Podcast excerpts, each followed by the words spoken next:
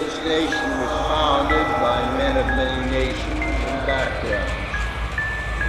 It was founded on the principle that all men are created equal. Mayday, mayday. Going down. You take the red pill, you stay in Wonderland, and I show you how deep the rabbit hole goes. Human beings are a disease, a cancer of this planet. I see dead.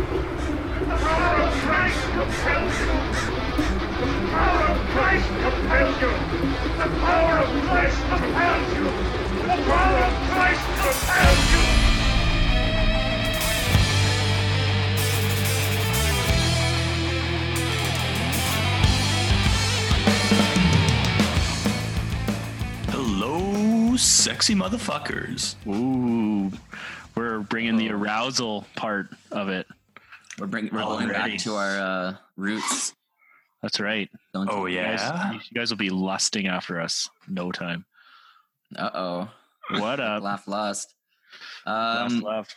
so, for those of you who are first time listeners, I'm just going to get it out of the way because uh, I want to get into this topic because I really like this topic.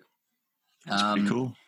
We are the Swerve Podcast, and we are three random guys on a mission to understand everything in the universe, one obscure topic at a time. So, our premise is super fucking simple. Every week, we pick a topic we don't really know anything about. Uh, we research it, and then we dissect it on the fly here on the pod and try make sense of things. Um, in the case of this one, this is Waco this week. Uh, I actually was familiar with it. So, it wasn't super random, but I felt like this this was one a good one to do because we had it was listener requested and Patreon requested. Patreon requested, so it did swerve off the path. So Is this a uh, Humpy. Joe? This is Humpy Joe. We're doing Humpy. Joe, just for you, buddy. it's a good topic. It's a good topic. So I'll uh, let's let's have uh, our in-house mixologist talk about the second component of this podcast. the in-house mixologist is bringing the heat this week. Um, well, no, that's just, that's sarcasm. A little tougher. So we're via Zoom, so it's tough for me to do. Well, you guys aren't here, so we're just. Uh, Well, we're I not- mean, you could still dabble in the moonshine. no, no, that's the punishment shot. That is for when I fuck up. That's for next week for me too. Um, okay, so the second component. I mean, a lot of shots next next time. Good. That's what it's yours. Like Mrs. Dragon's like, why does there's this bottle of moonshine? I'm like, don't ask questions. Just it's just there.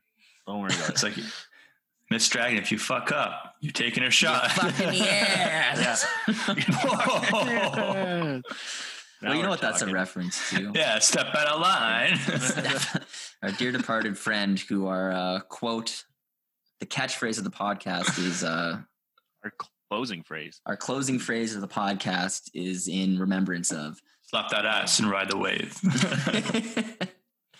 okay. Not uh, yet though. Stick with us for an hour. Then Yeah, slap let's let's talk about this second component. We Okay, have- yeah. So we like to get a little uh loose, as you can tell just from listening for the last Goosey minute. goosey. We uh it doesn't take much, obviously, but um I haven't even like we uh yeah we like to dabble in the booze we try normally to be a little more creative with our you know you know try some craft beers different wines you know some shots or uh what's the other one cocktails um but- Cocktails. cocktails Woo-woos. Woo-woos. whoa whoa um but you know because of busy lives and um covid not really covid anymore well it's still a thing still relevant wear those masks um we're being via zoom so i'm just doing i had a white claw that's already down the hatch and uh and i have a budweiser that uh deck. Well no it's up to plate up to bat Oh, now. it's it's. Um, It's half gone. yeah, I'm probably double another white claws on deck um what do you guys got Envy, do you want to go first? Uh, I'm actually just drinking water. I have to drive after this. So soft Okay. bitching being out a little tonight. Sure, sounds good. Fair so enough. I'm going to start the pod off with some of this Ooh, Pink Ooh. Whitney. Mixing We'll start. it up We'll start with this. Is Uh, mixing it up, changing it up us a bit. Pink I got a long night ahead of me, so we're going with this. Tell our Pink Whitney. listeners out there what a Pink Whitney is. They know what it is. So we'll just bang out a couple of those to start. So Pink Whitney then is good. a for those of you who don't know, it's from the Spittin' Chiclets podcast. It is a it is a what is it uh pink lemonade and vodka mix. And actually Magnum, I've done this before. If you want to get really fucked, you mix it with your white claw. oh my goodness, have 5 of those and you're gone. I don't. I couldn't have Well, five have of those. five dude. regular White Claws and you'd be gone. Yeah, too. like I can't. What? I can't do what you just said in any level. What? That's just a warm up, fellas. 5 white claws and you're gone? I don't Jeez. drink coffee. Yes. I like I drink once a week with you guys, and that's about it. Man, that's a that's a warm up. Okay, well. Also, another. I just wanted to. I want to shout this out too, or uh, maybe a little PSA. I've been uh, dabbling into the like the CBD oils and stuff. Yeah, and, la- okay. and last time when we uh, last week when we did uh, our topic, I put a few too many drops in, and I definitely zoned out hard. so, so uh, also just PSA to people if you're new to it, like myself, uh, we and how uh, Envy will drink four White Claws and get white girl wasted. Maybe uh, just work yourself into it, type of thing. Just uh, Fair. FYI, little Start slow. housekeeping. No, yeah, that's that's yeah, good to know. Build their good to tolerance. Absolutely. All right, so Waco, All right, so Waco. So we've we've babbled on. So let's hop into the basics here. So the Waco siege, which we will talk about for the next remainder of the podcast, it was a law enforcement siege on a compound that belonged to the Branch Davidians, which is a religious sect that was led by this guy named David Koresh. Who's a handsome Waco. motherfucker? Just going to say that. Yeah, near Waco, Texas. And it ha- you- you're correct. You're not wrong. His real name was Vernon Howell. You're right. He did. He does. he did change yeah. his name later. Uh, his real name is not David Koresh, but it was just. It sounds better. It was a good name Mhm. change, and we can. You we did can well. talk about Yeah. that later. Yeah, I, I concur with that. So point. yeah, the the Wake the Waco siege it lasted from February 28th to April 19th, 1993. So it was like a 51 51 day standoff between really the government and this religious sect on this compound. So I think they they were located at this place called Mount Caramel Center Ranch, and this is So- uh, Texas. So it's it's like 21 kilometers northeast of Waco. Yeah, Not- it's like the Waco siege, but it actually was like wasn't a in the little bit away town. from Waco. Although originally their church, uh, their place of prayer and worship was actually in the town of Waco, and they moved it out to a farmland Oh yeah, before all, all these events occurred. yeah. out of the out of But the yeah. public eye type. So thing. we are saying that they were a religious sect, but they are also a cult. Well, hey, I am going to push back on that because it depends what your definition of a cult is. So some people, Well, if we look at a religious sect, well, that's go. my that's my definition. there you go. um yeah well yeah if they, if they have some like obscure religious things which i guess this one did follow main religion or an old testament but then there was parts introduced that were similar to keith raniere shout back to one of our last episodes one of our episode three 19. episodes episode 19 Episode yeah. 18. so if you uh i mean whenever there's sex involved on a grand scale to me that's like culty that's that's, that's Okay, well, well, like 100 percent a cult, wasn't it? Like this is a cult. no, no, I'm no, I don't. That's not what I. My Well- research in this. It depends what you mean by cult. well Like, this is I not just like I fucking think it's based off of Jonestown. sex. This is not based. This is not like So did like this isn't like uh, an abuse of power. Like it depends what you mean by abuse of power. but it wasn't So- abuse of power. Well, yeah? Wasn't he getting? Wasn't he Well, getting? Let's We'll get, get to the topic yeah, let's Let's, get to the jump topic. into We don't need to have Okay. this point of contention in the basics right now. Um, so sure, whatever. It's a religious sect. It's a cult. It's the. Uh, we'll we'll go with that for now. But basically, in the basics here, the the Bureau of Alcohol, Tobacco, and Firearms, so ATF. This will be important to remember because this is going to come up multiple times. The ATF department they they obtained a search warrant for the compound, and they had warrants for arrest for David Koresh and some select members from the Branch Davidians yeah, because they suspected they were stockpiling illegal weapons. Which I'm just going Mhm. to say here, they actually this they had a fuckload of weapons and guns, but none of them were illegal. So let's just say So- that here. We, we can. Do you want to get into it later? Because there's a whole bunch. No, I, I do. Just in addition to that, um, in addition to the weapons, they also believe that they were making drugs, methamphetamines, at the site. So they actually tried to Oh, get yeah, other that's- departments like DEA involved as well Yeah, and as with far, them. But far as I know, yeah, so the search warrant was mainly for weapons, but it had other criteria to it as well. So So that okay, that's a good point. So the incident it begins. The ATF they get their search warrant.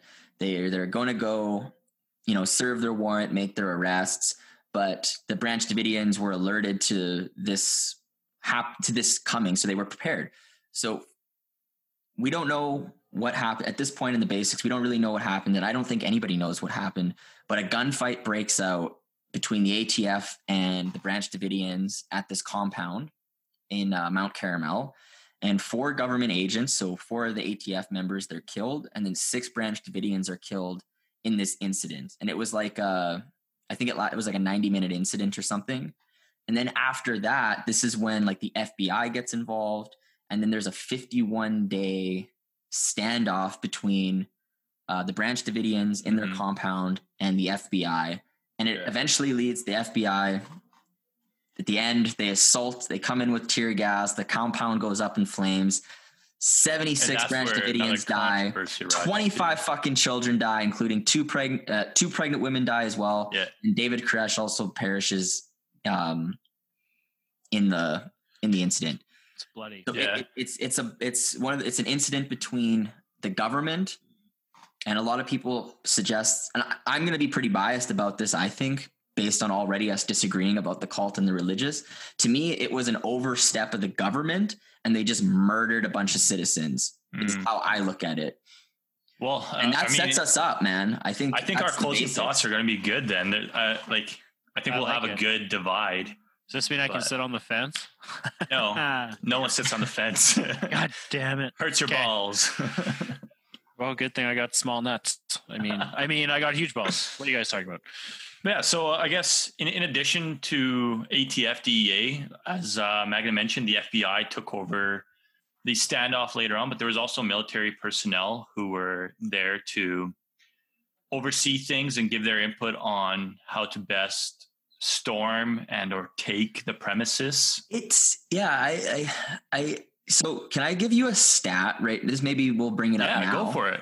So I have a stat. So okay, FBI comes in, and this is just again like I'm. This is my perspective on this. Government's completely out of line here. So the Branch Davidians, I think there's like I don't know what the exact number is because I didn't have enough time to. like I think, 70 something? something members. Yeah. they're in the compound. The FBI had a total of okay, let me list this. They had 20 tanks, four combat engineering vehicles, 668 agents, 15 soldiers from the US Army, 13 US National Guards, 31 Texas Rangers, 101 members of public safety officers, 18 local Waco police, and 17 members of the sheriff office. Throughout that entire 51 days Mm-hmm. these this is the numbers that are involved They had an army. how the fuck do you have, you have 20 tanks what the fuck is oh. going on here what the fuck is going on here what are we talking about oh well obviously we're talking about the waco incident. Yeah, I guess it will, to, to And I get into it. So Whitney. Feeling dangerous. that is, those are very good stats, and it does show like the government's the response to- asymmetry the asymmetry well, between government's the, response the, to the this was- scenario extreme. Like I do ag- agree, it was too much, like too extreme. But they also did not know how many members were present on the compound at the time of serving the warrant. well they had an idea because they had undercover yeah, th- they knew it was like around uh, that was under a hundred, but they weren't sure how many. So yeah, still comparing like 500, 600 people and 20 tanks to less than 100 civilians who and I guess fucking a quarter of them are children like Yeah, yeah, that's. what are we talking I mean, for all of you who do want to do like your own research, do so. But there is also a movie on Netflix, also called Waco. It's a series. yes, it's a series. Yeah. yeah, it was very good too. I ended up watching I, that uh, as well. I watched the first episode. Yeah, it's fucking nuts. You should watch the whole thing. It's But- actually, uh, Yeah, I, I got it- it's really good. but I yeah, mean, it, it's dramatized in a lot of parts, of course, but still. but uh, it's. Uh, I think it gets. but I mean, I would suggest uh, doing like a read up on if you're very um, new, never heard of this or whatever. Do like a read, listen to this podcast, of course. Get some, get an idea in your head, and then go watch it, and you kind of know what's going on. Yeah, because I guess it's kind of slower to start if you don't know what it's about. Yeah. Well, let's jump to the background first, and then we'll work our way up to the actual events that took place. Where do you want to? Do you want to start with? Well, let's start on how it got started, how his uh, yeah. sect or cult, however let's you do want that. to call it. So, uh, the Davidians branch was initially uh, Shepherd's Rod Davidians, which was founded by Victor Hutef. Houtef. I'm not sure how to pronounce that one. That one's a little Yeah. tricky. You're I the should- pronunciation guy. have- what do you mean? This, too. So this was like Yeah. 1955. Exactly. Yeah. In, in 1955, it was Hutef guy. founded. Yeah.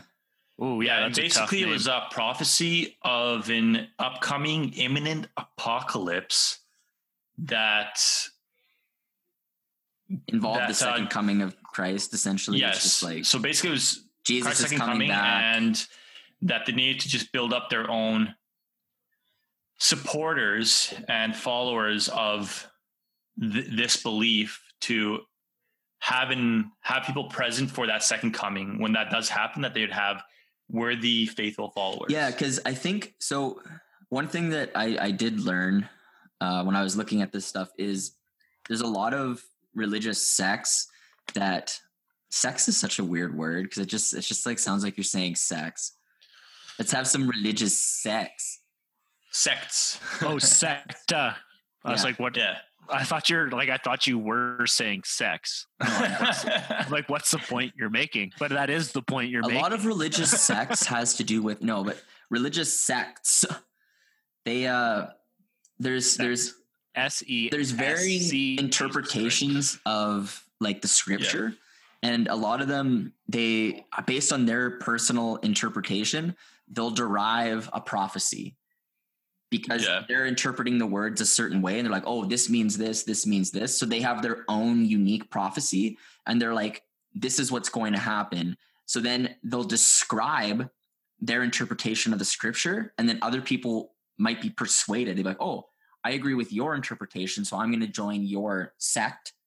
Or I enjoy, I I don't agree with your interpretation. I'm not going to join your sect. That's kind of Yeah. how the Davidians start. They're like, this is our interpretation. If you believe it, come join us. Exactly. So the original um, Davidians started in the town of Waco, Texas. And eventually, when they earned enough money and had a big enough following, like enough members that joined their group, the then leader, Victor, and founder, Victor Houteff, moved the Davidians to what is known as Caramel Mountain. It was basically just east Mount of Carmel. Waco. Yeah. And they, they call it they called it Mount Caramel because it was an Because Israeli name. Yeah, it was, wasn't made out of caramel. no, no, no. It was a mountain in Israel mentioned in a proverb of Joshua 1926 in the Bible's Old Testament. So the founder really had um, a connection to this proverb there, and then he ended up naming the, the new location after Mount Carmel. So yeah, basically a few years after that, they moved their church to a bigger site east of the city, which was then Mount Carmel, 1959 uh Houteff dies and his widow takes over and then she kind of runs things. And this is kind of where I guess the initial things start to trembles. You, get little murmurs happening. So the original founder, the person who had the prophecy, who was a shepherd who was leading the flock, ends up dying and his wife takes over, who was who was a prominent figure, but she was never in the spotlight. She was never a leader, so to speak. And she From had a son, hey? Yeah, yeah, she did have a son. And from there, the son was actually supposed to be groomed to take over. Now, the issue the son wasn't, in the mother's eyes, the son wasn't adept enough. He wasn't charismatic enough and didn't share the strength of belief that was needed to lead the members of the, the Davidians further Yeah. So, So- she ended up. Go ahead. Oh, I was gonna say. So at this point, uh, as far as I know, like this is when she starts grooming Vernon Wayne Howell, who is Yep. right. He becomes David Koresh when he changes his name. Yeah. So Vernon should say- Howell. Let's just call him David Koresh Sure. for the rest of it. But he was initially Vernon. Yeah. Howell. So David Koresh was a member of the Davidians who joined them. And then as a child, he began to get groomed by uh, Florence Houteff, the wife of Victor Houteff. So she groomed him to be a leader, to be charismatic, and to actually lead the people. And this is where things started to get a little weird. So you have the initial founder's vision and prophecy of the final apocalypse coming and the army needing to be there. But then once David Koresh takes over and like when he gains power fully, he ends up interpreting the prophecy in his own way, which then causes ripples and causes the Davidians to break off into two main groups. And one being led led by Roden, I believe. Yeah. What the heck was his name? George. Roden. George Rod. So yes, actually, I think name. I think you were saying uh, what was the fuck his name? Houteff. I might be wrong here, but you were saying Victor Houteff's wife groomed David Florence Koresh. I don't think it was. I don't think it was Florence Houteff. I think it was. Uh, was it Lois Roden? I think it was George Roden's mother that was grooming him, but I might have that wrong because my research is ass this week. Oh, okay, no, I think I think you're right. Yeah, so like she, Lois Roden, she's um Yeah, so she I was guess the even wife. before that, it was breaking up, and it was Benjamin Roden who took Yeah, George more of a control lead. Yeah, Yeah, George Roden inherited the positions of prophet and leader of the commune. So Mhm. yeah, So yeah, Benjamin Roden was the father who ended up inheriting a more leadership position, and then his wife. You're right. So I do apologize about that. Lois Roden that's a shot. their son George Roden to assume the position of prophet, but then she found out that, or she determined that he wasn't worthy. Yeah, she's like she didn't believe in her own son essentially. yeah. But here's then can I, can I throw in a fucking saucy Could you imagine? Uh, You go you go yeah, I know. No, It's, go it's- for it, could you could you imagine your own mother being like, yeah, no, so here's fun fact. Uh David Koresh, although like the wife or she's grooming him, right? They Mhm. were also hooking up. nice. Oh, Was she So hot? no, I think she was like in her 60s or something, and he was like in his So? 20s or something. That's ageism, Magnum. Oh, whatever. Get this fucking shit out of here. Um, okay, so they were actually hooking up, and it was kind of weird, No kidding. obviously. So like I'm George, looking at a picture of. George Roden, like George Roden, he's thinking he's supposed to be the successor, but she doesn't believe in him. So she's like fucking Koresh. So can you imagine what George is like? He's probably just like His mother's getting he's like fucked. David Koresh is like essentially his stepdaddy. Right? I'm your daddy shit. now. Yeah. But hey, like I'm looking at a picture of this woman, and she is nasty. Hey, well, it's all for the Lord, man. It doesn't. I mean, mat- ageism. Like hell, I- I'm gonna fucking pull up some ageism. This one was born in 1916, so she was age 70 when she died, which was in nine in 86. So she was probably like in her late 60s, like early 60s, when she started hooking up with Koresh. Like that's hmm. Hey, well, you know what I mean. You know, Hmm. there's no uh probably menopause, no reason to wear a condom. Can't get pregnant. So I think they were trying to have a kid, though. I think they were like the kid was supposed to be like Hmm. important for like, the religious movement. But yeah, why guess, why uh, isn't it happening? like, I, listen, listen. I I know for sure they were hooking up, but I might be wrong that they were trying to have a kid. Well, if they're But I religious, think I think that's what my when I was my limited research. I think that's what I grabbed from it. sex is for procreation only. Yeah, That is pretty crazy, but I mean, hey, if she was hooking up with him, th- this kind of would lead to an explanation as to why he implemented things he did, and we'll just get to that in a moment here. So yeah, basically, Lois Roden appoints David Koresh as the leader over her own son, and she starts grooming him to be this leader. And David Koresh looks at the founding members' words and interprets it in his own way. So his interpretation was this there was an apocalypse still going to happen. The resurrection of Jesus Christ, the second coming was about to happen, and he needed an army. So, this is why they started stockpiling weapons. And to get weapons, it is believed that they were using selling drugs, like making and selling drugs in order to procure money to get those weapons. Propaganda. But hey, nothing's proven and nothing's No, disproven. that for no, that's for sure disproven. The drugs thing, that's not. So well, we'll get go- some of the evidence I found for the drugs too. But Okay.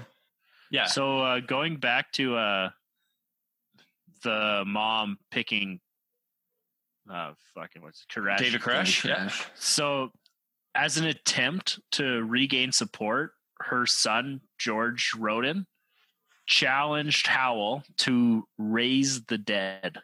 Yeah. they yes. had So that was a resurrection little off. later. Yeah. So that's kind of weird. So I did I did hear about that, and I was So- so they like Go- took a- they dig a, they dug dug someone out of a grave, and like they were like whoever could resurrect her first is like the true person or some shit. yes, yes, this is true.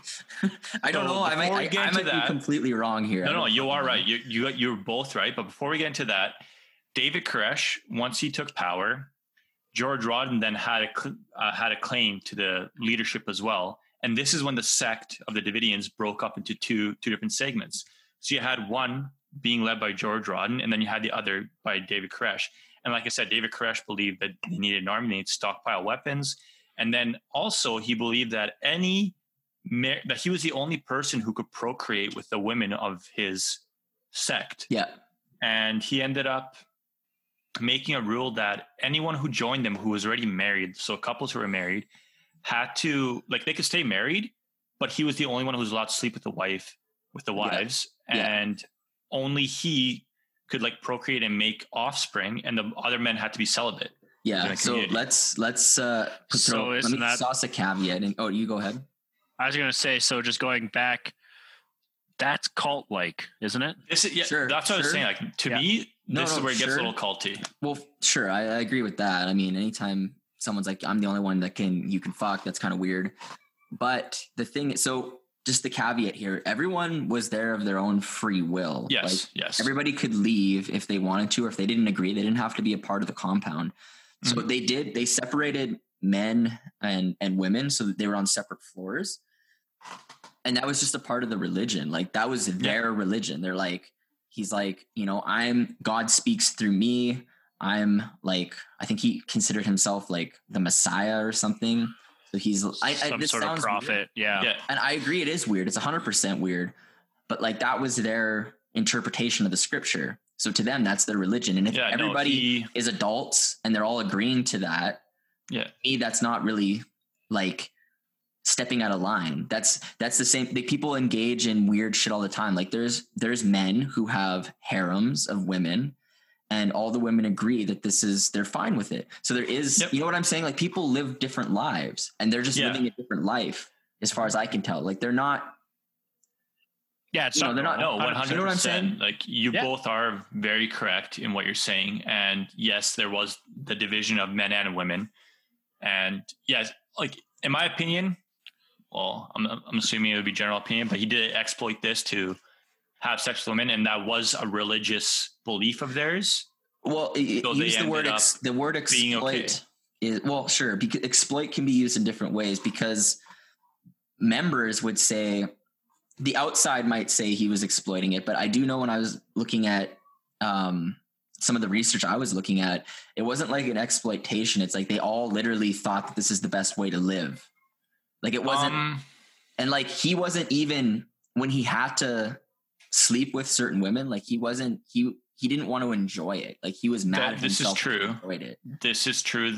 So So what I'm your, saying your point is, you know there of him not him him not wanting to enjoy himself during this is correct because there was like uh, mentions in my research that he would lash himself if he felt like he enjoyed the sex. Like, it- For or the him, it was yeah. For him, it was purely procreation. But at that same time, there were couples who were upset. Like the males would be upset Oh, of that course, he of would sleep with their wives, and they would express these concerns to him. And he was very charismatic, so he would just end up listening to their concerns and con- and reconvince them again that this was part of their religion and something that needed to be done in order to have that army prepared. That he was that he was breeding pure, pure, holy Correct. warriors. But how could he be, their army. how could you be mad at it if you signed up for That's it? what that's that's my point. Is like Well- everybody's consenting adults at this point, as Yeah. far as my research could tell. No, they, they were consenting, but like I mean, through evolution, like everyone's jealous, right? Like, Oh, no, you of can- you can course. have something happen, they're gonna get jealous. So that, that's when he would go back in and kind of just explain to them and convince them Of again course, that yeah, what he was For doing was okay and that they were all able to leave whenever they wanted to. for sure. So yeah, I guess continue with that. Um, the Roden group and now the Koresh group had split up. Roden group taking uh, Mountain Caramel, Mount Caramel, and the Koresh group being on a farm nearby. It was about, I think, 13, 14 kilometers away from the Caramel Mountain. So this Mount is where things were getting weird. They're both they're both fighting for power now, and there was physical altercation, verbal altercations, and then George Roden did dig up a casket of Anna Hughes from the Davidian cemetery, and he proposed that they both try and resurrect her, and the one that could resurrect her would be the Messiah to lead the Davidians to the final coming, the second coming. And I mean, long story short, neither of them could do it. Yeah. So basically, what was he trying to prove there? Like, like that's something. So I understand religion's a thing, and people are bought in. You know, they buy into this thing. So you fucking dig.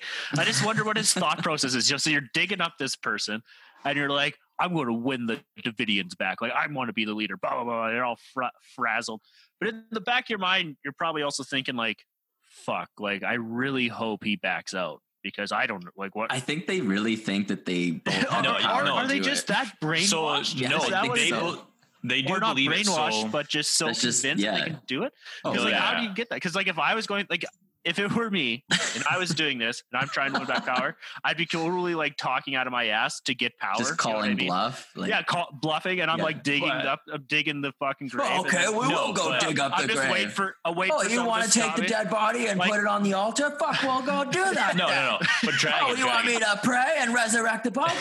I'm praying to fucking Jesus do it. Let's fucking do it. Jesus Christ. While I'm digging, I'm hoping that Buddy goes, "Okay, yeah, you're right. You're the leader." I'm just Yeah. hoping he just fucking sells out. dragon. maybe but it's you're thinking of this through You're like you're able to think of this and be like, hey, that's fucking stupid. So you have that thought. But if you're a 100%. child who's being raised from like birth to to adulthood, being taught that you're a messiah, and you have these powers that that God will grant you this this ability when you're in times of need. Yes, he believed it. So he issued this Crazy. challenge, Yeah, that's and fair. Koresh was like, "Yeah, I'm not, I'm not doing that." And Koresh goes to the police. He's like, "Yeah, this guy dug up a dead body. You guys should arrest him." But the police didn't believe him. So this is when Koresh and eight other members went to to the Mount Carmel. Am I, am I mispronounced that? No, Oh, Mount Carmel. Mount Carmel. Okay. or Carmel. So- depends. Their intention was to sneak into Mount Carmel and take pictures of the casket so they could present it to the, the authorities. So that way Roden would go to jail and Koresh would have supreme soul power and then his covenant would be reunited again. So that was the plan. But once he gets there, Roden had heard about this. So he prepared and they started shooting at them and a gunfight ensued. About 20 minutes later, the sheriff calls Koresh, the sheriff of Waco, calls calls uh, Koresh and says that the authorities are on their way. Stop shooting. Surrender yourselves. And they did comply. In that meantime, George Roden was shot, and they were all basically arrested, taken to jail, and they had to follow follow through on some trials. Basically, everyone from Koresh's side gets off scot free. Other than Koresh, he gets hel- held back for additional uh, questioning while the trial of George Roden is being followed through on. he does get out though, hey, like because he's He does, so yes. charismatic. He whole- does. I So- think someone from the jury actually like hugged him Yeah. after. So during the during the trial, George Roden starts swearing and starts threatening to give AIDS to all to everyone in the courtroom And at this point, the judge the judge holds him contempt and sentence, sentences him to 90 days 90 days in jail. And at this point, Koresh is sitting there. He's like, "See, this is what I have to deal with. This is the person." And people end up taking a liking to him, and he gets off. You don't even want to know what he did to that dead body. no. So during this time, Koresh is like, "Yeah, he tried to like resurrect his body," and George Roden, being a fucking idiot, ends up saying, "Yeah, I uh, I tried to resurrect her on three different occasions and I failed." So he just basically outed himself. and he tries to give everyone AIDS. Yeah. Yeah, and he I tried tried with my everyone- penis. I tried with my penis, my fingers, and I my have tongue. AIDS, and I'm gonna give you all AIDS. But yeah, so I've had AIDS for 50 years, but God doesn't let me die. I resurrect myself. I'll resurrect her. I'll give you AIDS and then I'll resurrect you. Just like Guys, I have the answer to not dying. It's AIDS. if you have AIDS, you'll live but uh, That's the yeah, so George Roden goes to jail. Now Koresh is left solely there, and he takes the rest of the power and ends up moving to Mount Caramel with the rest of his covenant, and they combine the covenant again. Some members are again they were welcome to leave; they were consenting adults.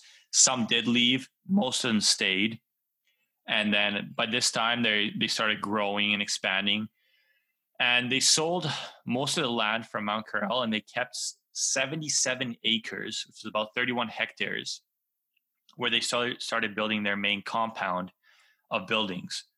And Koresh at this time, so this is around the 90s, 1990, that this happens, he starts explaining his version to everyone else. Everyone else starts following him. He's like, Yeah, I'm the prophet now. This is what's going to happen. Start following me. And So didn't he have like an inter? It's called I forget. I don't have the name, but like this interpretation of the seven seals or something. He thing- did. Yeah. And he that like released his- that in that was uh, audio whole- tape. But that was like his whole shtick was like his interpretation of this. Is that what it's called? The seven. So it's called New Light, but it's based off the Seven No. Seals. Yes. Okay. Well, I'm just trying to see if I was getting that right. Yeah. Yeah. So like that was his whole thing, and that's why people like that was his interpretation, and a lot of people bought into that. Yeah. So his interpretation was he said that God told him to procreate with the women in the group to establish a house of David, special people, pure people for the God's army. So this is when couples were separated and men and women were segregated into top and bottom floors. Yeah, Um, so now this is like the this is the branch Davidians at this point. Yeah. So he was the only one who was allowed to have wives, and he did have several marriages. Now, only one was legal within Texas, but he had gotten more marriages within the community. Within yeah, And this is, I think, the first strike in terms of the law because you cannot be married to multiple women at once.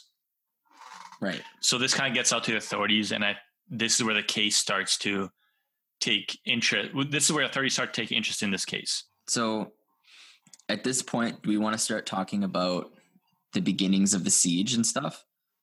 Yeah. Okay. Yeah. Before So, we do um, that, There's a I want- prelude to that. Okay, Yeah. there's a prelude. Before we get into the prelude, I want to talk a little bit about David Koresh. Um, he turns out to be an extremely talented musician, and he he writes this song called "Madman in Waco." And I actually I want to play it here on the podcast, real quick. Play it up. Let's play it now.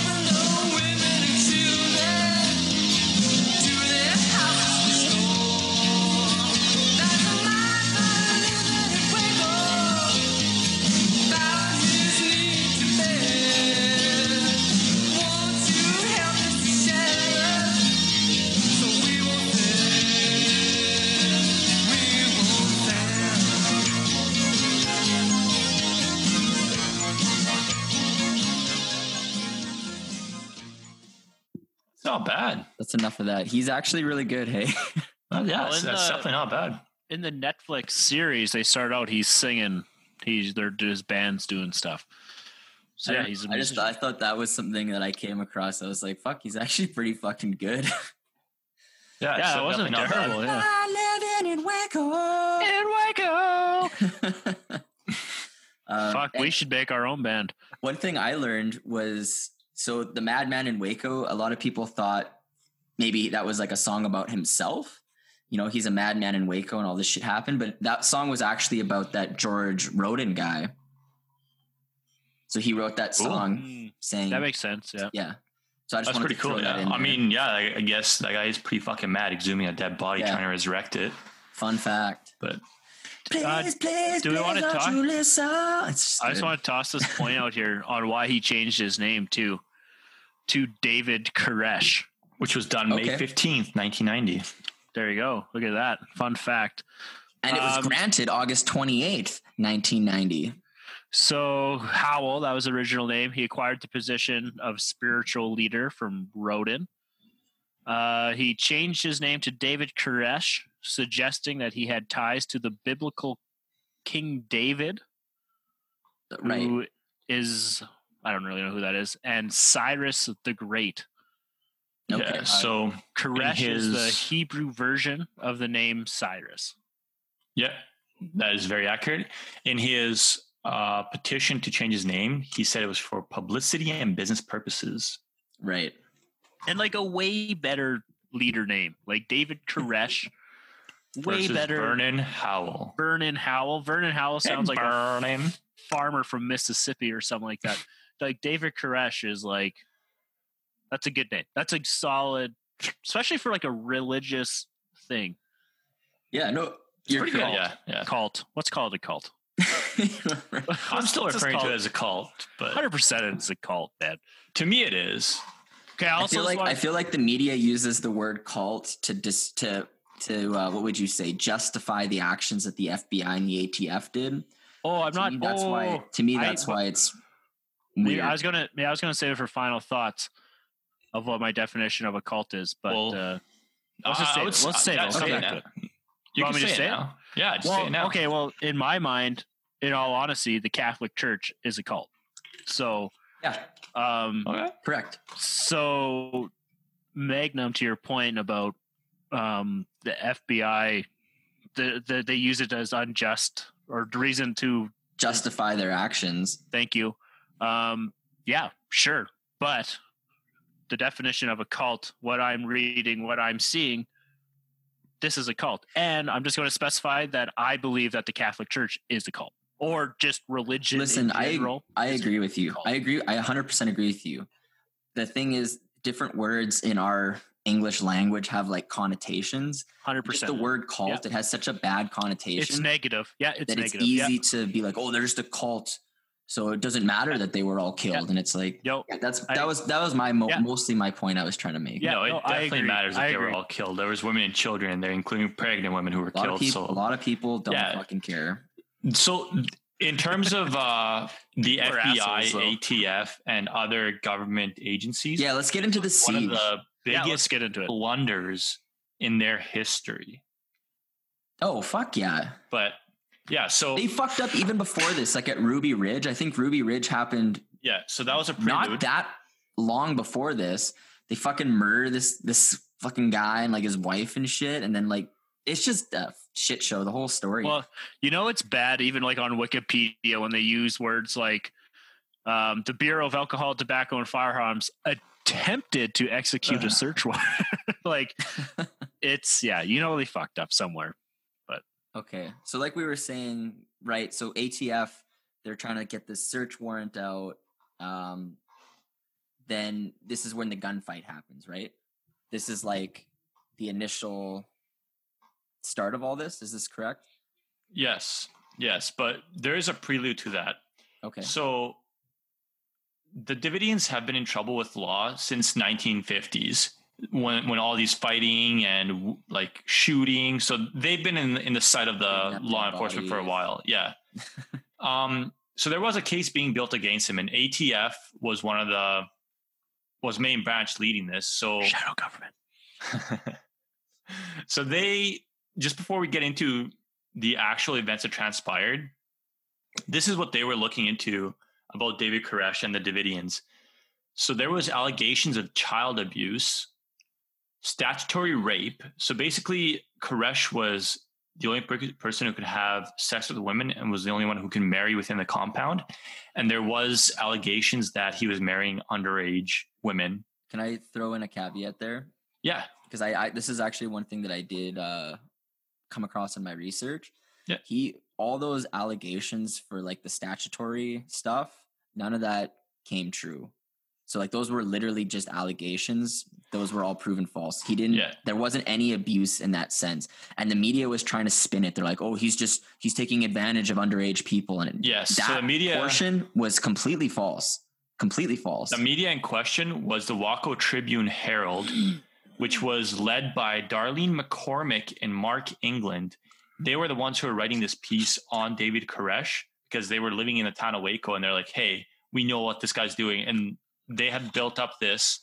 So, this is one of the events that led to ATF moving in sooner than expected with their search warrant. But yes, in the meantime, the ATF was also looking into them, and they were there was allegations of um, illegal firearms.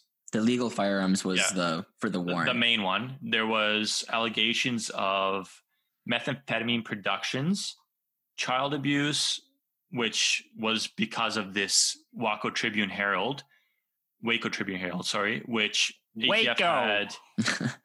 So, so they had uh, access to this article before it went out. So this was also one of the things they used to get their search warrant approved. So yeah, that's kind of like a, just a small little prelude before we jump into this. Are we talking Um, into the ATF when they first come now? We are So here's the fucking thing about this. ATF claims that they're they that the compound fired shots at them. This is their claim, right? The Branch Davidians, they deny this completely. They're like, we never shot at them at all. What they think possibly happened was one of the dogs on the compound. The ATF started shooting at the dogs, and then that's what started the gunfight. But so what I'm okay, so they shot at the dogs, yeah and then the and then the David Davidians. Davidian. yeah they're like every we're time- getting fucking shot at now. Every time you guys say the David Davidians in my head, I'm hearing at the hundredth meridian. Tragically, I don't know why. That's just what I'm from Tragic the hundredth meridian. Yeah. so the Great Plains again, it has it has never been proven who initially took the first shots. Yes, it is believed that ATF was shooting at a dog, and the Davidians took it as a sign of them getting shot at themselves.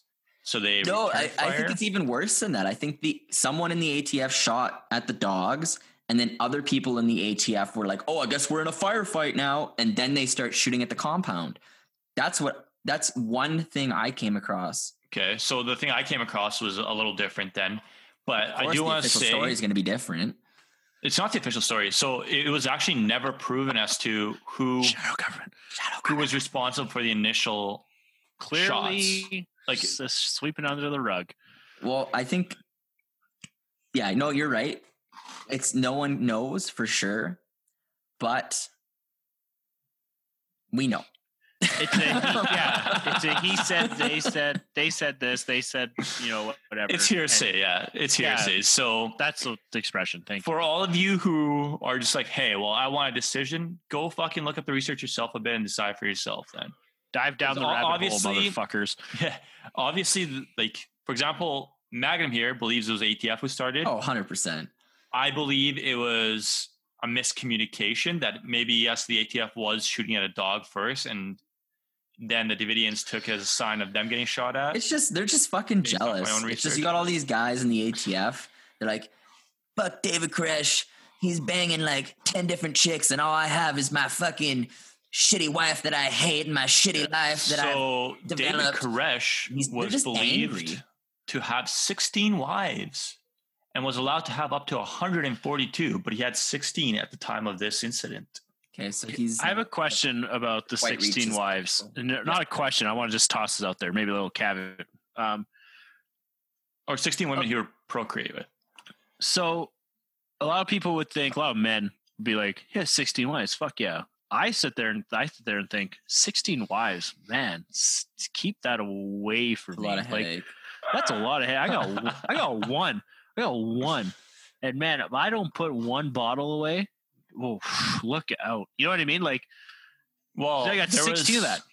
There was 16 wives, but there was like 30, 40. uh, There, there's probably like 30 women total, and the women were required to clean, cook, and take care of the space, and the men were the ones who were doing the construction, the uh, gun movement, That's stuff like that. way so. better. Okay, now I'm jealous. That's So he was there for strictly procreation with the women. He was their leader, but he was strictly only there to procreate. Like like I mentioned earlier, he uh, if he did feel emotions or he felt good about the sex, he would whip himself and punish himself for feeling good. Correct. So, so this gunfight, I think it was 90 minutes, like an hour and a half of gunfight, right? Yeah, it was it was pretty fucking long. And uh, they're trying to communicate. They're like, no, we don't know why we're getting shot at, kind of thing. And I think, I think how it ended, the ATF, they actually ran out of ammunition. Did you see this? Um, so I I found out that some people ran out of ammunition, and then when they did, they were yelling for a ceasefire. But Yeah. And there was like, like I said, four of the ATF agents were killed. Six of the yeah. French. So I'm just gonna and go. Koresh was shot in this firefight. He was, yes, he was. Sh- I believe in the shoulder. I thought. I think it was I'll his lower uh, abdomen. I'll have to confirm that. Yeah. I What think it was his lower abdomen. So when the ATF took the warrant to to uh, Koresh, this is what was on the warrant. These are the allegations against them. Okay. So the ATF requested assistance also from the DEA and the DOD, citing a drug connection based on a recent delivery to the compound of chemicals, instruments, and glassware. A written testimony from a former compound resident alleging Howell had told him that drug trafficking was a drug connection was a desirable way to raise money. Several current residents who had prior drug involvement, two former residents who were incarcerated for drug trafficking crimes, National Guard overflights, thermal images showing a hotspot inside the compound, possibly indicating a meta- methamphetamine laboratory. So, although none of these were later proven, the initial acquisition of these or the assistance from these other two delegations was approved, and the DoD, the ATF, and by that this time the National Guard had joined in on the fight. Why did they need so much firepower? Like, why did they think they needed all this? So I think uh, in, in terms of them getting evidence for like for uh, the arrests, if they had specialized units like the DEA who could confirm or corroborate what they're saying, it would look very good on their part. And you also have to remember at this time, all the agencies are kind of like fighting for power to see who's who's the best in the country. So eh, you have the FBI and the CIA who are kind of like big wigs. You have the ATF that's like, hey, we need to fucking step it up. Fucking We're like- ATF. falling behind, and then the DA and DOD like So it was a That was huge. ego. So it was a huge dick cock measuring measuring contest, yeah. Jesus Yeah. Christ. so Classic. obviously- Cla- that's Classic human. like America. So the I'm uh, from DEA, America, and I speak American. the DA had agreed to help, and their help was in the form of giving access to Fort Hood, Texas, which is a training ground training ground to the ATF for two days from February 25th to the 27th. Yeah. okay. And now Well, we get into the planning okay, of the so- raid. So yeah, the ATF like they get fucked up. They've they have casualties and shit, correct? Um and four. Four casualties. Uh but now the FBI comes in. They're like, you know, we're gonna handle this. So this is, so this deal. is this is when the 51 day standoff Couple- occurs. It's when the big dicks come into town. A couple white cops got killed. Oh, now we got to step in all of a sudden. Uh, yeah. So it was four ATF agents and six Davidians who were killed. with the yeah, with the ATF. But the, The, thing initial one. so the FBI comes in, right? And so this is when like hostage negotiation occurs, correct? So like they're they're negotiating, they're trying to like, hey, you release some people, kind of thing. Like they're trying to is this correct? Yep. Yep. And I think they get how many kids did they get out? Is it 14 or 25? The, I think I think they did they did get some kids out initially. That's good.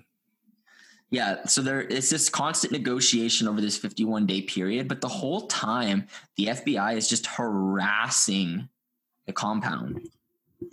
Like Yeah. So so the they're playing FBI like loudspeakers with like the sounds of dying rabbits and like the song these boots were made for walking and like you know like they're they're like psychologically trying to fuck with yeah, them. psychological like warfare. telephone Yeah. Sounds These and shit. boots are made for walking. and the thing is like what they'll do. there's children on the compound. So like these children are not getting properly rested and they're scared. You know, they have like Yeah, these no huge speakers booming and they have helicopters coming in and like flying low and uh you know like like swooping in and Yeah, helicopter's huge- fucking loud. Yeah, huge scare tactics for sure. Oh yeah, scare tactics. I'd be shit. Pa- I'd be shit. it's just it's like women and children and like some Christians. I'm 30 years old and I'd weird be shit my religion. pants. Yeah. a weird religion, but so I, I do want to say Weird that cult. allegations about uh, David Koresh marrying younger brides. This okay, but don't e- So, you- yes, you, say you'll- it. You, okay, you go ahead and then I'll So this is yeah. the thing. Yeah, shut the up. reason the law enforcement was so riled up was these women were supposedly ranged from 12 and up and it was said that they were married without consent so yes this was never proven by the authorities but it was something falsified. To be honest, like I think that was falsified. so that he at least in my- in my that he- research- in my research- married the 12 year olds. Yeah, like to me, in my research, there wasn't any connection between David Koresh and abuse of like underage Here, uh, I'll see if I can find it. women or something.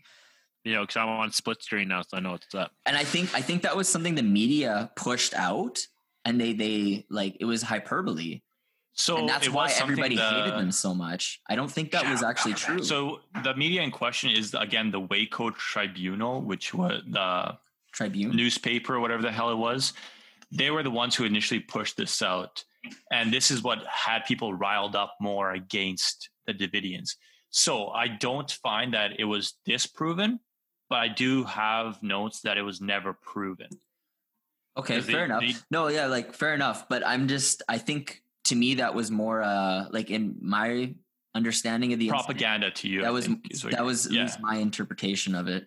Yeah. So when the FBI took over negotiation negotiations, there was a exchange of goods. So the Davidians, David Koresh, released children and a couple women. He released them in exchange for a camera where he could televise himself, videotape himself and televise it and express his point of view to the world. That was like him describing his interpretation of like this his solution to the seven Yes. seals or whatever Yes. that was. Yeah, correct. and no one cared because no one knows the Bible. So Yeah. So in the 'Cause that compound book is the thick. You try reading that thing? No, have not. In the compound at the time, it was believed that there was 14 children fathered by Koresh. Probably, So yeah. of those dead, That's so. That is so many alimony payments right there. well, except they all were murdered, so there's none. Dodged a bullet. not all. Some were released. No, I some know. were released, Some but, uh, actually, yeah, some got out, which is but good. they did want to get good. back in too. Though that was something they expressed that they wanted to get back to their families who were still in the compound. yeah, it is crazy. So another thing the the FBI was doing, they like I said, they had like 20 tanks. They were just like running over vehicles, like just Yeah. crushing the So- Davidians' vehicles and shit as again like a, a scare tactic. Like, hey, we're Well, here. if you were driving a tank, that's how I would drive it too. Just like- run over shit. So, like, even okay, well, we all play video games here. Like, when you hop into the tank, do you avoid the cars? Like, no. Like, you fucking drive over it. Now, give me the keys to the real one. Come on. Yeah, just, What do you think you're gonna do? I'm You're just that shit over. I'm just saying it's so like unnecessary. Like they don't need to be there at this. oh, it was it was an absurd amount of force for Yeah. sure. Like, you didn't need it. no, But I mean, also hindsight's twenty twenty too. Like, I don't know. I feel like ah, maybe this is more final thoughts. yeah, uh, yeah. Yeah. So basically, the negotiators had given Koresh the camera in exchange for the release of 19 hostages, which were children, and there was believed to be 23 remaining in the compound who eventually, as we know, did die. Yeah. But I do want to make a, a quick Murder. note. So, as we mentioned, there was divide amongst the Davidians early on in the 50s and 60s, all the way up to the 90s. There was also a divide during this siege amongst the FBI agents. There was a sect of agents who Ba, ba, believed that negotiation was the answer and that that was the way to come to peaceful resolution of this standoff. Right. And then there was a second sect of the FBI, FBI that believed that they should just full out use their force, go in there, take care of business, and end this charade. yeah, this is true. There was there was this. Yeah, well, I mean, like honestly though, like why in some aspect, like if you're on that side of it, like sometimes you're just like, let's just fucking get this over with. Like, why are we pussyfooting around here? Like, let's just do it. Well, I mean, 51 days. They had no, like, there's just no reason to even be there in the first place. Like, it's just unfounded claims, and it's just fucking stupid. So, in the standoff that took place with the ATF and the Davidians, there the Davidians had rations and food inside the compound, and they had three water tanks on top of their roof. Um, these water tanks were actually shot out by the ATF during the exchange. Yeah, like fuck them. So by this time, the Davidians were already uh, living on water, like rainwater rations, and the water that they had inside the compound. So they were rationing their water, and they were living off the food that they had. Uh, the FBI tried to, to provide some food and water and milk for the children and the younger Yeah, kids. Well, Still, Here, here's the thing. So, like, the negotiations were bullshit. Like, they would make a negotiation that, okay, we're going to release X number of kids, but you have to do this for us.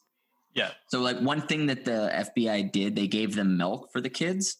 But then, like, right after that, they they like cut the power and water supply. So they cut the utilities. So it's like they're inside. You have to think from their perspective. They were they're preparing for the apocalypse. So they think this is the apocalypse happening happening to them right now. This is what David was preaching. So they're all thinking these guys are out to get us. And then they're like, okay, let's negotiate with them. They negotiate. And then the FBI just turns around and like fucking backstabs them, cuts all their power, the utilities, playing the sounds of dead rabbits running over their cars and shit. They're like, how can we trust them? So You know what I'm saying? what you're referring to there was actually done after the release. So the release of hostages was taken, and then they got our camera in return. David Koresh recorded himself talking about the Seven Seals and the Second Coming. This tape was sent out to the FBI, and the FBI saw this, and they believed that if this was released to the media, that the media and people would have they would be sympath- sympathize with the Davidians and with David Koresh. So this is when they cut power and utilities to the Yeah. Well, it's yeah. It's, the it's just compound. bullshit. It's just because they didn't want this getting out. yeah. It's just that's that's bullshit. like you're clearly in the wrong here. Like let's grow up. So at this time is also when the tactics of psychological warfare was established. So there was, as you mentioned, all night broadcasts and recordings of jet planes, pop music, chanting, screams of rabbits being slaughtered outside the compound. Um, vehicles were carrying tear gas and they were like tear gas in the outside of the compound so that no one could like literally get out or rush. It what i'm thinking is there the fbi thought was so they couldn't be shot at or rushed at. They were constantly smoking the comp the compound so yes uh, we do know that David- davidians were deprived of food water utilities and this is when things started to escalate and this is over the 51 day period Yeah. siege tactics are being employed by the FBI. You have two sects in the FBI, one believing that there's could be a peaceful resolution, one getting antsy and saying, "Hey, let's get in there, let's fucking end this." We're getting like fucking fed up. Yeah. So once David Koresh finds out that his videotape would not make it to the public, he gets angry, and the negotiations fall through because now he won't release any more hostages because the FBI has not held up their end of the bargain. I so thought they speak. did end up releasing that video though, and just So I think- it wasn't like a big deal. they released um, parts of it, but they cut him off halfway through. Okay. Yeah, I don't I don't know for sure, but I think I know I think they did release it. Yes, they did. And then because of some of the stuff, they edited out the sympathetic parts that Koresh was talking about, and they cut that part off, and that's why Koresh got pissed off. And then he refused to release any more hostages. So when that refusal was announced, that's when shit heated up, and the FBI decided to go in and get them out. And their main form of attack was through tear gas, which they this were going to throw April into the nineteenth. We're talking about like the Yes. the this is the final April nineteenth, nineteen ninety three. Yeah, so they fucking roll up in there. They have these uh, combat engineering vehicles. They just ram them into the building. So they've like destroyed the structural integrity of the building, and they just start pumping So they used in there. rams, like ramming vehicles, used explosives to punch holes in the walls of the buildings, of the compound, so they could pump in CS gas, which is tear gas, and try to force Gas the Branch. Davidians. They were trying to force them out without harming them. That's Well, that's their words. fucking bullshit. So they Yeah. they break so they're breaking these structures. A lot of the exits get destroyed. So like they can't even get out in a lot of cases because their exits were fucked. Secondly, the ramming through the buildings when they were looking at the the autopsies of some of the children, they had suffered like blunt force trauma to their skulls. So like literally not even the tear like the tear gas alone people died because they suffocated. But secondly, just the ramming through the building that killed fucking kids. So what do we like? What's for why?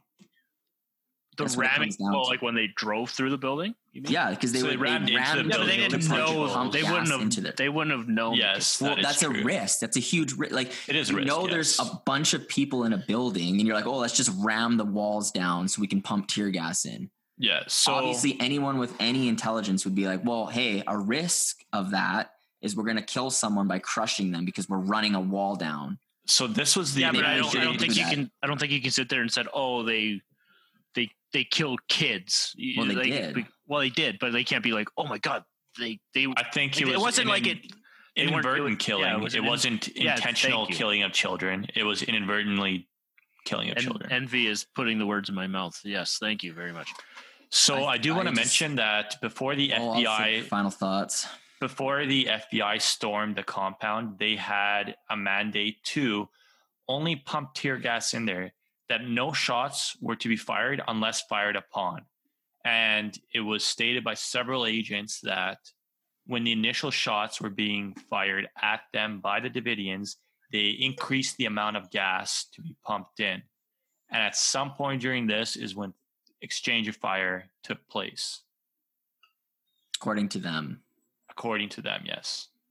So it does turn out that uh, so there the F- no one knows who's how the fire started, but one it turns out a lot of times tear gas is used, it it can lead to fires, and second of all, I forget where I, I was listening to this lady talking about this, and the the FBI did admit to using uh, rounds that could ignite things or something like that. Like I'm not going to get the the facts 100 percent Yes. right here.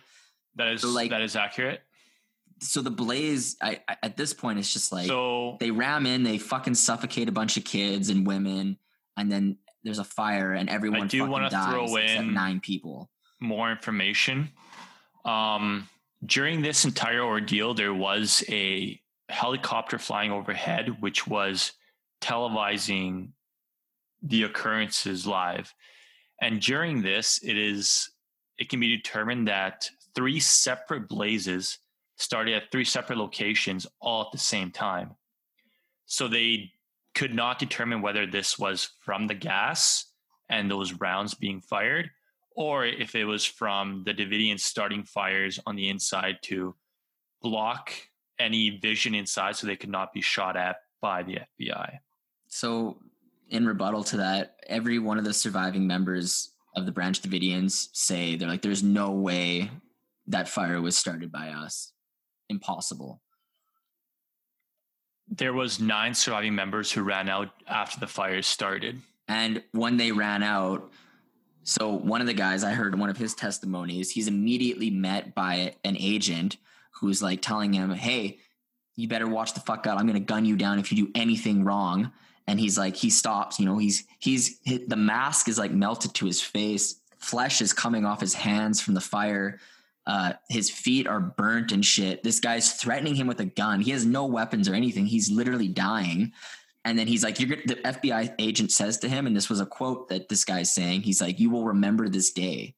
So this is just bullshit. This is just like an overreach. I cannot see any justification for the actions that were taken here. It's just insane to me. It's it's it's brutal. Even the kids, when they were releasing the kids, they would the FBI agents would swarm them as if they had a bomb or something. And they're like handcuffing children and shit and like being rough with them, So I taking them not, away from their parents and stuff. It's just insane. I did not find that the children were handcuffed. I found that the children were, yes, approached by agents and put into vehicles, and they were separated from the mothers for questioning, so there could not be any miscommunication. yeah, they're trying to paint this as like, oh, this is like it's just it's just insane to me. Like, I it's a it's a hot topic for sure. all. It's it definitely gets the blood boiling, but you are right in that most of the deaths occurred from smoke or carbon monoxide inhalation. Well, and the tear gas itself. Yeah, so There was locations from the where- smoke inhalation from the tear gas. Yeah, So there was that led to most of the deaths.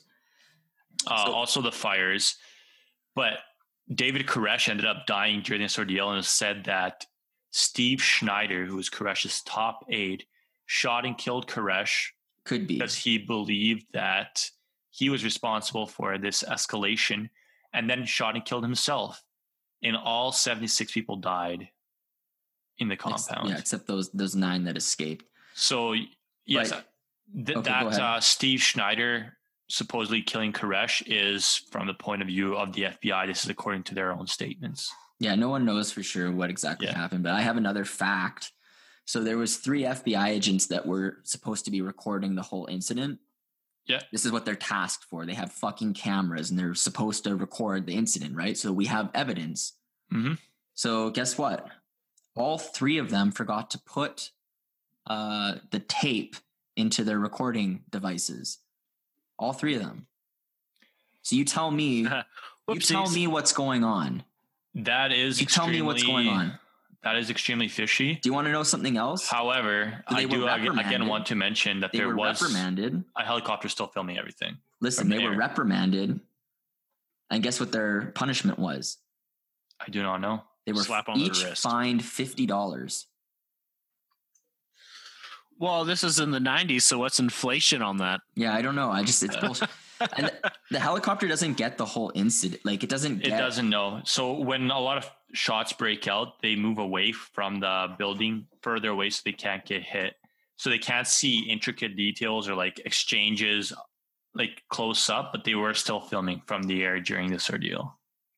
Yeah, I don't know. I mean, if you look at the autopsies, like the that people died from asphyxiation, they were they, they couldn't breathe because Yeah. so much. I found someone was saying they pumped the same amount of tear gas that you would use over a 48 hour period normally all happened in that incident. So like there was not oxygen in some of these locations. So yes, they people burned to they death. did. Uh, was I I can't confirm that it was nuts. that extensive, but their initial plan was to just, in case they were fired upon, pump more gas in to try and force them out. So that that was their initial place. So yes, they I do destroyed believe their they went over, they but I don't know. Yeah, yeah. Like, what- but it's, it's I a mean, complete fuck up. It's a that kind of complete- covers everything I have on this. okay. So if you guys want, we could get to final thoughts. Let's do your final thoughts, Envy. Let's hear yours. Okay. So my final thoughts. Um, there is no clear evidence as to who was responsible for what. We don't know if the Davidians responsible or the FBI. I do think that the me- measures taken by the government authorities were far extensive. They had over 500 people. They had 24 tanks. They had Humvees. I do think this is extremely aggressive in this fact. Um, I can't put myself in the shoes of police officers. I never know what they have to go through, how they like they fear for their lives.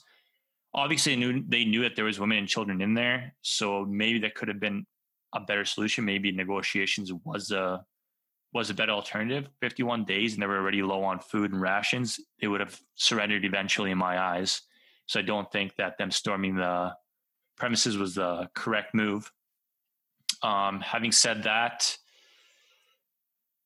th- again, there's no evidence supporting one or the other, but there are more dead bodies in the Davidians. So I will have to say that I do believe the government agencies fucked up, and they do also admit that this is one of their biggest blunders in history. So yeah, they were they were too rough, too aggressive. This could have been handled a lot better. Dragon. Oh man. So I just want to I want to first say this was a big topic. There was a lot of info on this. Oh, and we we missed a lot too. We missed This a lot, Not, so- this is not a thorough analysis of the incident. So when this when this drops, you know, just keep that in mind. Little caveat here, like little uh um well, anyone who would have been pissed off would have turned it off by now and not. Oh yeah, yeah. This is probably late, but there's a lot of info on this, and a little, man, we could talk about this for so long. So, final thoughts for me. Oh man. Um, well, what was what was what, what what's the best final thought question? Just like Well, like, what do you think? Is this justified? Was this reasonable? Was this? Uh, I don't know. Like, it's it's a government. yeah, I mean, citizen type scenario. the government. Yeah, I mean, yeah, hundred percent government versus citizen here. I, I don't know, like like rights and freedoms, things like that. Like people have a right to pursue their own path, type thing. it's tough, man. It's so tough. Yeah, you know what? Hundred percent. It didn't seem like there was a few cases where this guy and uh, and we kind of missed. We didn't touch on it a lot, but Well, like, what do you? What do you? Was the FBI? well, here here's- Overreaching Here's, or kind of my thing. So, oh, I I think obviously they didn't need the fucking small army that they brought to this, but again, Yeah. it's so tough, man, because like I don't do this work, I don't do this job, and we so I mean, and Jesus, like we're seeing it in our world today where we point at the front line guys, like the front the frontline police officers and I don't want to get into a big conversation about Yeah. that. Okay. um, But you know, we we there as we know in our society today that police officers, law enforcement, all Yeah. that stuff is not perfect. Oh Um, no, it's not going to be perfect. I, I, I and there's a ton of assholes. There's a ton of shitty cops, ton of shitty FBI, you know, whatever. So, and they're and and my thing always is with this stuff is they're not they're not the one calling the site, calling the shots. So it's it's so tough. Like this was a blunder. There's no doubt about that. I, I don't think you can argue that. There's kids and and to me for the most part this I mean, it's a cult. I'm going to call it a cult because I believe it's a cult.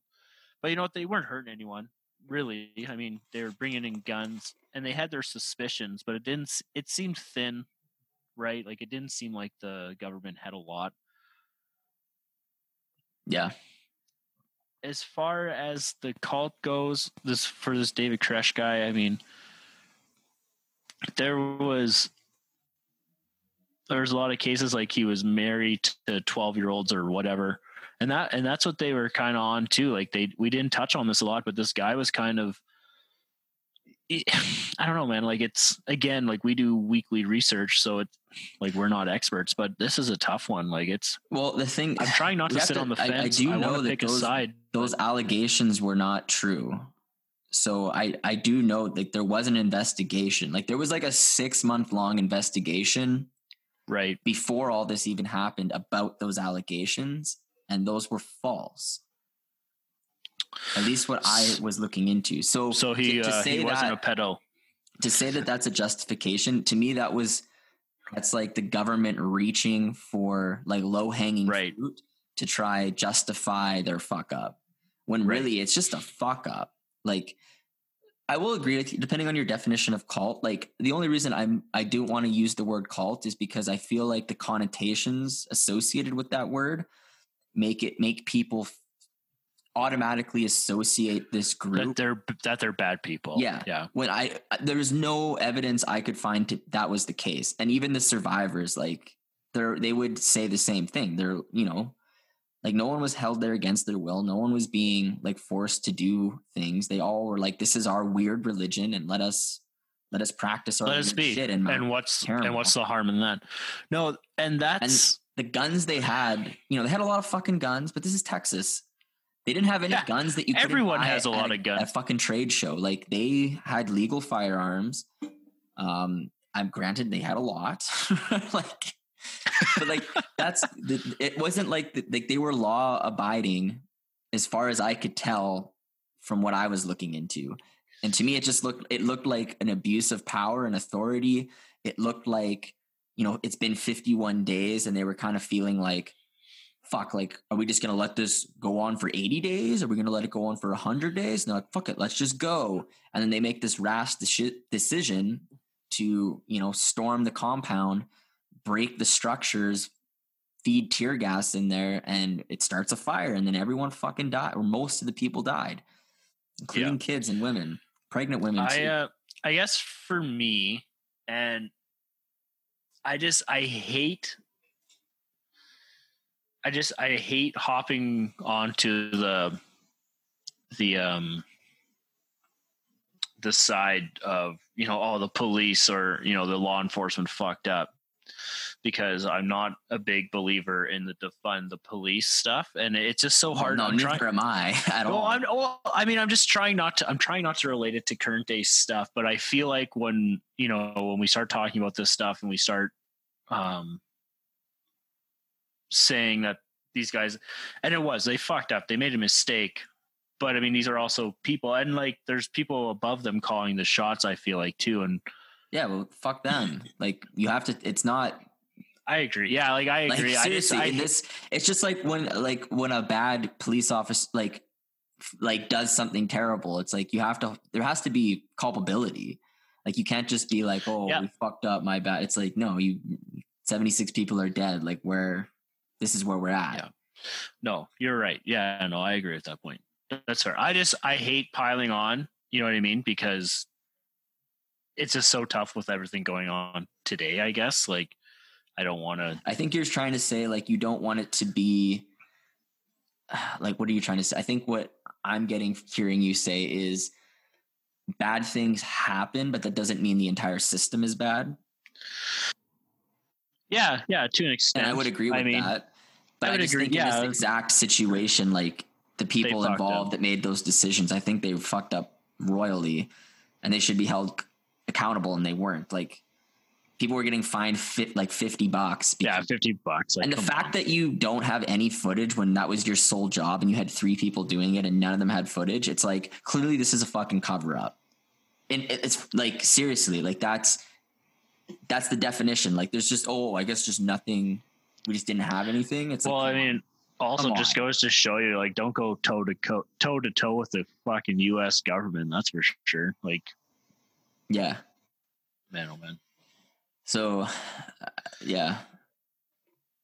No, I Is that, is that kind of your final thoughts or what? yeah no my final thought i do agree with you like my final thought is like whoops like they fucked up like there's no and like the cults are well i will hop back onto the word cult but um like who cares like let them do their thing Like I, I do agree. We, maybe we should specify because like there is instances where cults are off obviously terrible when there's abuse of power and there's exploitation. Like so, for instance, Right. we did the NXIVM cult. yeah david uh Raniere yeah, Keith Raniere. Um, keith Raniere so that's what I'm saying. Like, there's definitely times where bad things are happening and authority needs to step in. And I mean, maybe there was uh, evidence that there could Yes. have been bad things so happening. that's that's a good thing so that's what i'm trying to get at like do you still need so like you just said like with uh, keith raniere or you know law enforcement needs to step in that's kind of the point i'm trying to make like i hate just piling on to the oh like their blunders and their mistakes and it like they're the fucking us government so they're going to get over it but i mean it like we still need law enforcement but this was yeah, of course. a whoopsies this was a big whoopsies Yeah, this is this was bad. this was Yeah. like the, that, that's what I'm trying to say. Like, I because I just hate because again, like I don't work in this. I don't do this work. I like I don't fucking know. Like Jesus, like I haven't been on a 51 day standoffs in there. Like you don't know what's going to happen. You got to go in there and assume the worst, right? Like what's going to happen. And they brought in the they brought in everyone. Like it was Yeah. crazy. But you know what? Like I just don't want people to be like, oh yeah, fuck the police and blah blah blah blah. It's like you know what? No. I think I think if that's your take at the end of this, I think that's kind of an uneducated opinion in my okay, that's what I that's what I want to come across is like, you know what? We still need the police. They messed up. I'm trying not to sit on the fence either. They fucked up, no doubt about it. But yeah, I think we're all in agreement there. It's a huge, huge fuck up.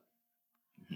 And I mean, I guess that's kind of my final thoughts. Is just, I, I, I just believe that this, the government was, they clearly fucked up, and I think they tried to cover their tracks in many different ways that honestly we really didn't even get into much, other than, you know, like the lack of oh, recording and things like this. But there's so much to this topic.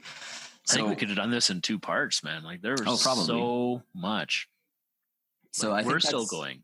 that's kind of my final take is yes they did things differently uh but like isn't that the point of a free society? Like if, as long as you're not harming people like let let your neighbor live you know? Like you don't need to fucking kill them. It's- it's- Yeah, love thy neighbor, but you don't know what they you don't Yeah. need to know what they do between their own four walls.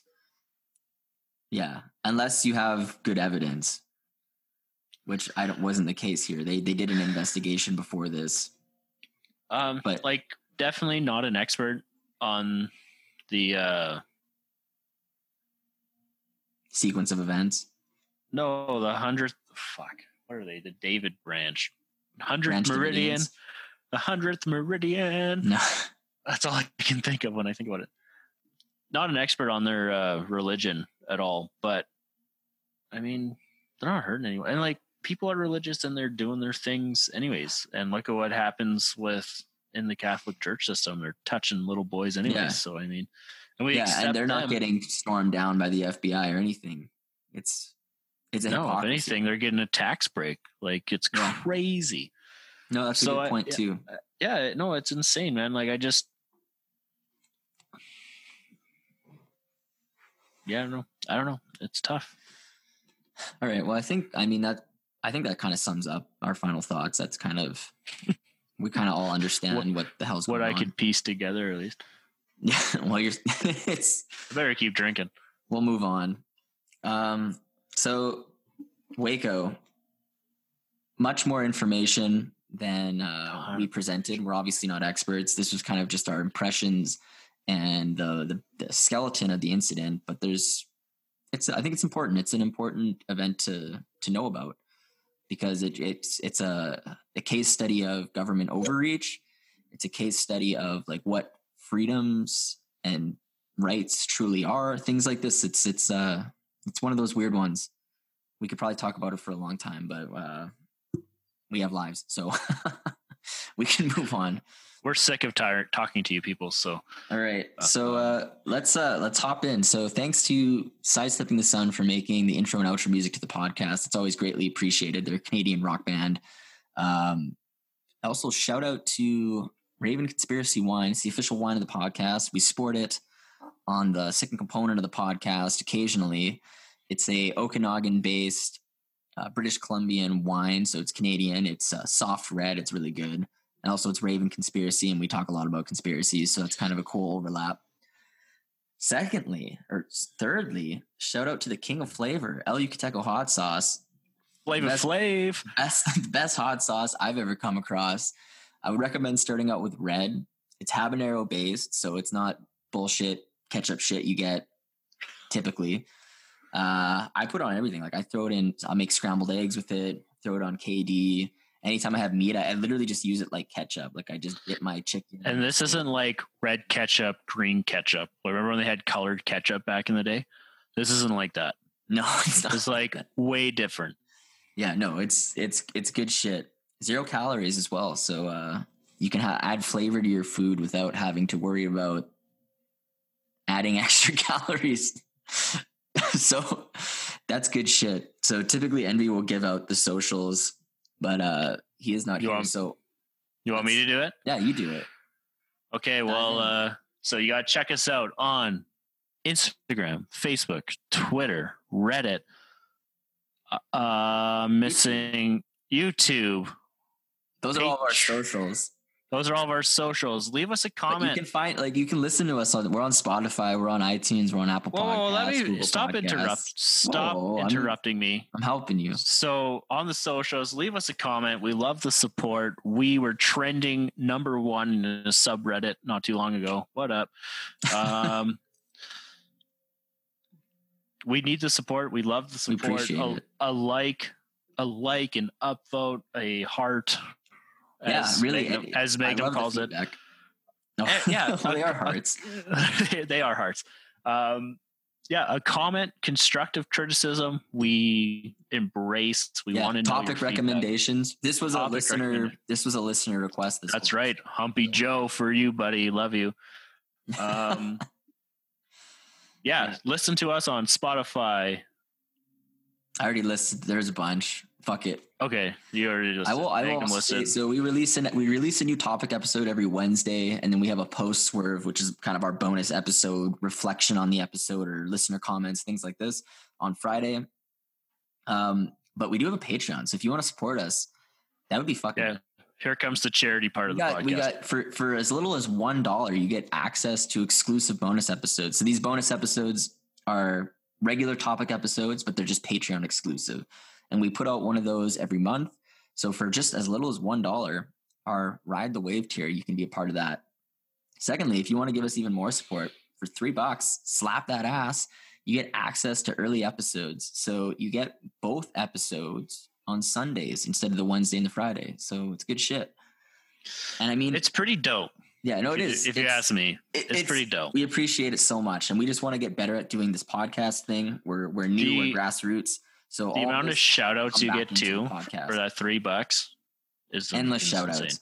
So uh, I also want to say, I mean, I understand Patreon's a subscription; it's a month to month thing, and it's kind of like okay, that's kind of a big commitment. But you can also just buy us a coffee on buymeacoffee.com. So you just one time do- donation. You're like, hey, I like this episode. I like what they did. I learned something. Boom, sauce us three bucks. We'll buy fucking coffee beans, grind them up, and we'll actually have like 10, 20 coffees, not just one. And we require it because uh, you know the research does take a lot of time, and it's nice to be caffeinated when we do that. Thirdly, you don't need to do any of that. We don't care. Just word of mouth is good. Give us a five star review on Apple Podcast. Anything like that, that's super appreciated. And for the people that have given us positive feedback and reached out to us, that's greatly appreciated. So, Even like, seriously, honestly, good- good shit. we even just a like, an Yes. upvote, anything, a comment, a share, whatever.